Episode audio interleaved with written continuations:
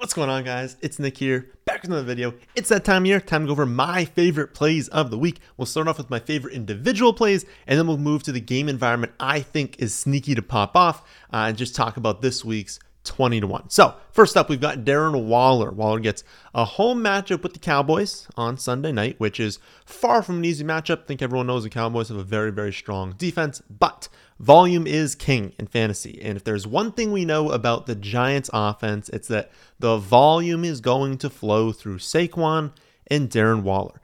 Every single report has been overwhelmingly positive, not only about how Waller has looked, but just about how much Daniel Jones is peppering him with targets in camp.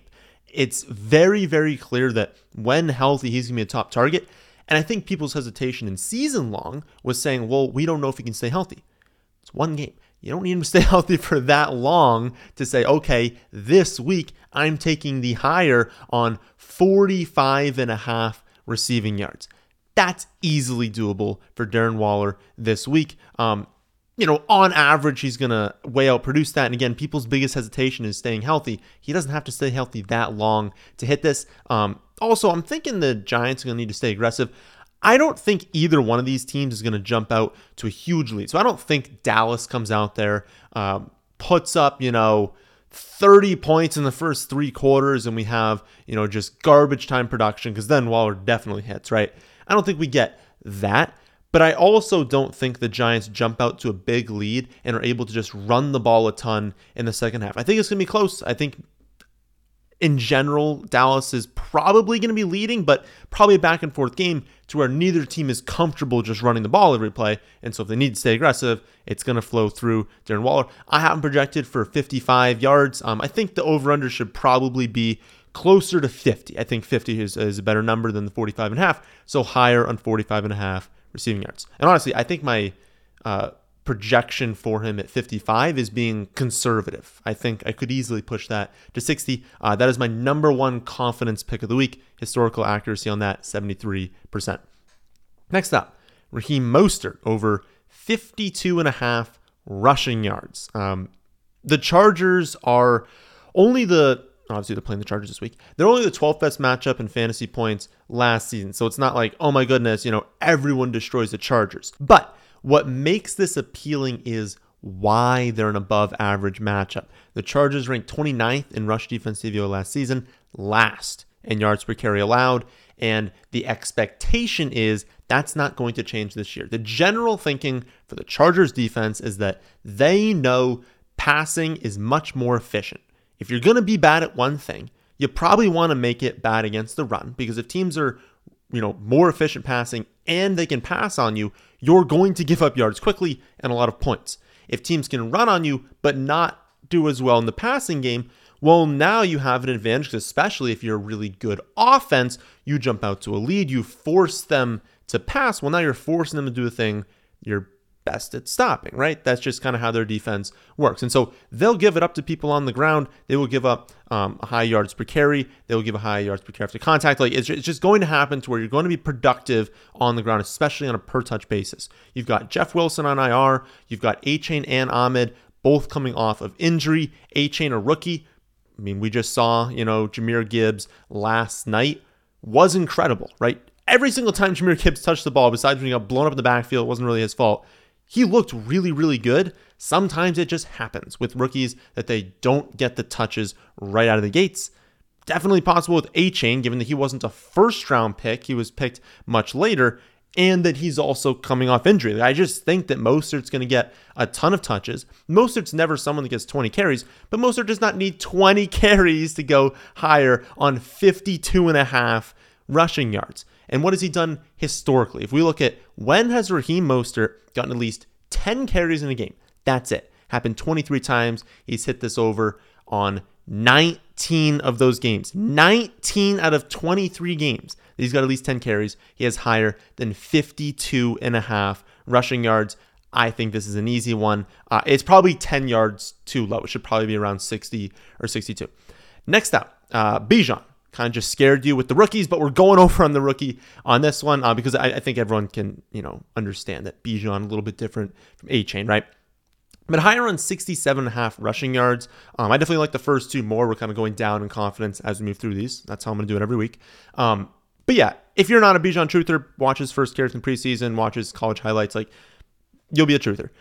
But uh, all you really need to know, though, is that even if he's not amazing, which he is, like Bijan is an incredible talent, but even if he's just like an above average talent, remember how good that Allgeier did last season, even with, you know, the Falcons were decent, but they didn't win, you know, crazy amount of games. And that's, you know, in a lot of games where he had all these rushing totals, like they were trailing, right? Even when the Falcons went down last season or fell behind in games, they still ran the ball at an incredibly high rate. So you look at this week, they're playing at home. They are three and a half point favorites against a very winnable opponent. You're playing, you know, a rookie quarterback in his first game. You've got all new pass catchers on the offense, like a completely new offense. You would think that the Falcons have the upper hand this week. They're likely to win. You've got now a top five run blocking offensive line. You could argue it's top three. You could argue it's the best in the league. It's a fantastic run blocking offensive line. And like I kind of said last season, when you come or like a few seconds ago, when you combine all those things together, you look to last season you say, even in these games where they're not winning, they're establishing the run. And you look at this season, you say they're going to be more pass heavy, but that philosophy is still there. They want to be a run first team. They want to run a ton with both Allgeier and Bijan. I'm not saying that Allgeier is not getting touches this week. He absolutely is. But Bijan does not need that many carries to hit like 70 rushing yards, which is, you know, the line should probably be closer to 72 or 73. Uh, I've projected for 82 rushing yards. He doesn't need that much. Behind this offensive line, uh, Panthers, good defense, but not one we're fearing. I think that the Falcons will be up in the second half, be running at a ton with both running backs. He's going to hit this over way more than 50% of the time. Next up, we've got Deebo Samuel, higher than 49 and a half receiving yards. Uh, Deebo had a rough, rough year last season. Um, no one's going to deny that. Deebo doesn't deny that. He agreed. He was very critical of his production last season, how he looked, how he felt. Uh, comes into camp this season in much better shape. You have to think he's going to have a better year. And to be honest, though, the the matchup is is not good. I mean, the Steelers obviously have a great defense. You're going into Pittsburgh, difficult place to play. Like look at the over under this game, right? 49ers have a good offense. We think the Steelers are going to have a really good offense this season. The over under is what, around like 41 points. That screams these two teams have very good defenses. So why do we like the higher on 49 and a half yards then?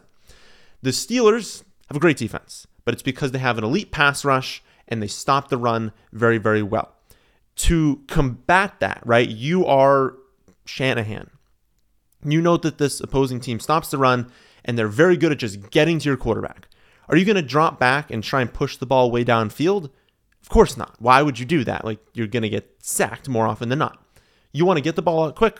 You want screen passes. You just want plays designed to drop back, instantly hit someone running downfield in space, and just create YAC. You just want yards after the catch. And if there's one Achilles heel that the Steelers had last season, it was that they did allow that. Like they got to the quarterback, they stopped the run, but if you were able to get a pass off, they were not that amazing at stopping it. They were 31st in yards per pass attempt. So you can be efficient against the Steelers if you can get the pass off. And I'm thinking Shanahan knows that, right? So who are you going to do that for? Deebo. Deebo is exceptional in that area. That is where he excels. He's going to get screen passes this week. He's going to get just plays designed to get him the ball moving quickly across the field or just instantly on the sideline. And I'm thinking he goes over than 49 and a half receiving yards. All right, let's get into this week's 20 to 1. You could technically do the individual ones, but every week we're going to go over a game environment that, you know, sometimes it's going to be an obvious one where we're looking at it being like, yeah, this game's going off. Uh, but I kind of like doing sneaky ones because the ones no one's thinking about are going to have lower, like higher lowers, right? I mean, they're just going to have lower projections on underdog, and then we can take advantage. Like, if everyone knows the game's going to shoot out, well, yeah, you can take higher on players, but like the lines are going to be higher as well. You know. Um, also, if you want to make it a little bit easier on yourself this week and only require four right, because it's you need five right to get the twenty to one. To only get four right, uh, sign up for your first underdog account today using promo code FFA. They will not only match your first deposit up to $100, and then you will not only the next day get all of my picks. We're going over some of them today, but I have a ton more on the website. You get all those for free all season long. But everyone who signs up now on is going to get a free special. Last night, the special was Patrick Mahomes over 0.5 total yards. That's going to hit, right? So I don't know what it's going to be. I think it's different for everyone, but it's basically going to be a free square, right? And so if you only want um, four to get right. Sometimes you'll get like boosts in there. So instead of a 21, it's a 100 to 1. I don't know what they're going to end up doing. But if you want something for free, again, sign up with promo code FFA. I think they're going to give everyone a free square though. So, uh, what's the 21 this week? This week we are attacking the Jaguars at Colts game. Uh, I'm very pumped about this one because I think the public is looking at this game being like, okay, Colts play slow because they have no players. Jaguars decimate them, no plays in the game. And I think that's a very, very logical conclusion to get to. But I think a shootout is possible because, number one, uh, I think the Jaguars are a much better team, but I respect Vegas lines because so much money is coming in that they're not going to put out a line that's terrible. And the line right now is only five points. Jaguars by five. I think it should be closer to seven and a half, but again, I respect them five points.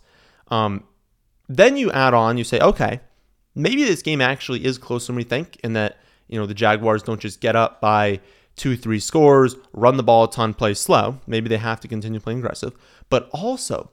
I think people think the Colts going to play slow. They led the league in no huddle rate this preseason, and there's been a lot of talk about them letting Richardson play fast, getting the ball snapped with a lot of time on the clock that leads to two things. If they do three and outs, well, now the Jaguars get the ball back instantly. If they score, it forces the Colts to play, like continue to play fast, to throw the ball. We're taking passing overs in this spot. Um, if they're successful in doing that, that's going to correlate over to the Jaguars side. And let's be honest, if let's say they're not going three now, the Jaguars aren't getting the ball back right away.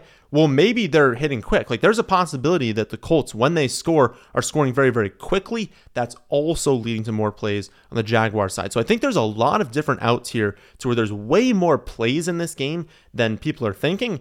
And obviously, we want that in fantasy, right? We don't want a team having 55 plays if they can have 67, 68 plays. Like that's going to lead to, you know, not needing as high of a target share, not needing to be as efficient if there are just more opportunities for you to get yards. So, in my opinion, the most important piece here is Alec Pierce.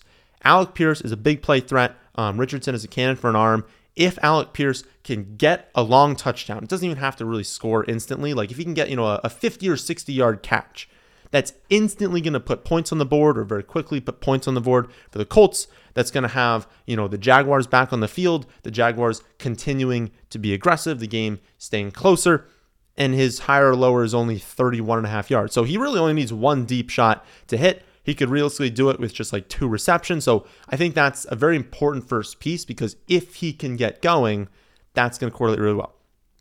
I do think you also add on uh, Michael Pittman Jr., uh, his higher lower is 49 and a half receiving yards. My projection 63. So it's not a crazy value, but he was targeted heavily in the preseason. Uh, makes sense. He's their best receiver. Uh, Jelani Woods is going to miss this game. Jonathan Taylor is going to miss this game. And so they're kind of thin on playmakers. We know that Alec Pierce and Pittman are their best two players right now.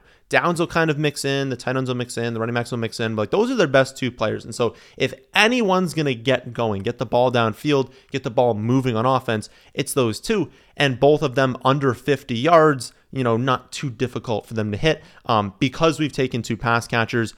You just add on Richardson. I don't have that as a crazy value or anything. So his line is 194 and a half. I have him at 226. Again, good value, but nothing crazy there. Uh, but like it's just good to take, right? Because if the Pierce hits and if, you know, Pittman's getting to like 70 yards, well, it's just a lot easier to say, well, okay, they're already at, you know, over 100. He doesn't have to do that much more. You should just correlate it. If those two are right, the Richardson one is probably also right.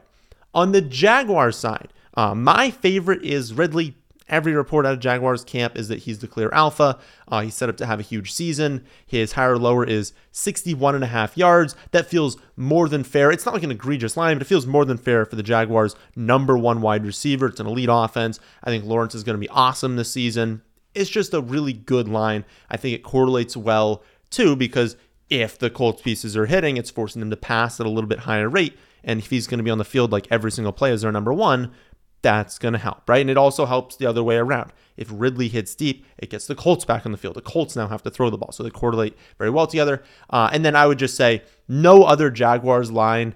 I don't think was really off. I think all the projections on underdog there were pretty solid. I think they're pretty much where they should be. Um, I don't mind Evan Engram, but I would just say if you're doing the Ridley one, you're hoping he gets to like 80, 90 receiving yards take Trevor Lawrence. You know, again, Trevor Lawrence is going to correlate well. If Trevor Lawrence is throwing for a ton of yards, it probably forces the Colts to throw as well. So I would say uh, Lawrence would be the best one to add in there. So the 20 to 1 is Alec Pierce over 31 and a half receiving yards. Pittman over 49 and a half receiving yards. Anthony Richardson over 194 and a half passing yards. Calvin Ridley over 61 and a half receiving yards.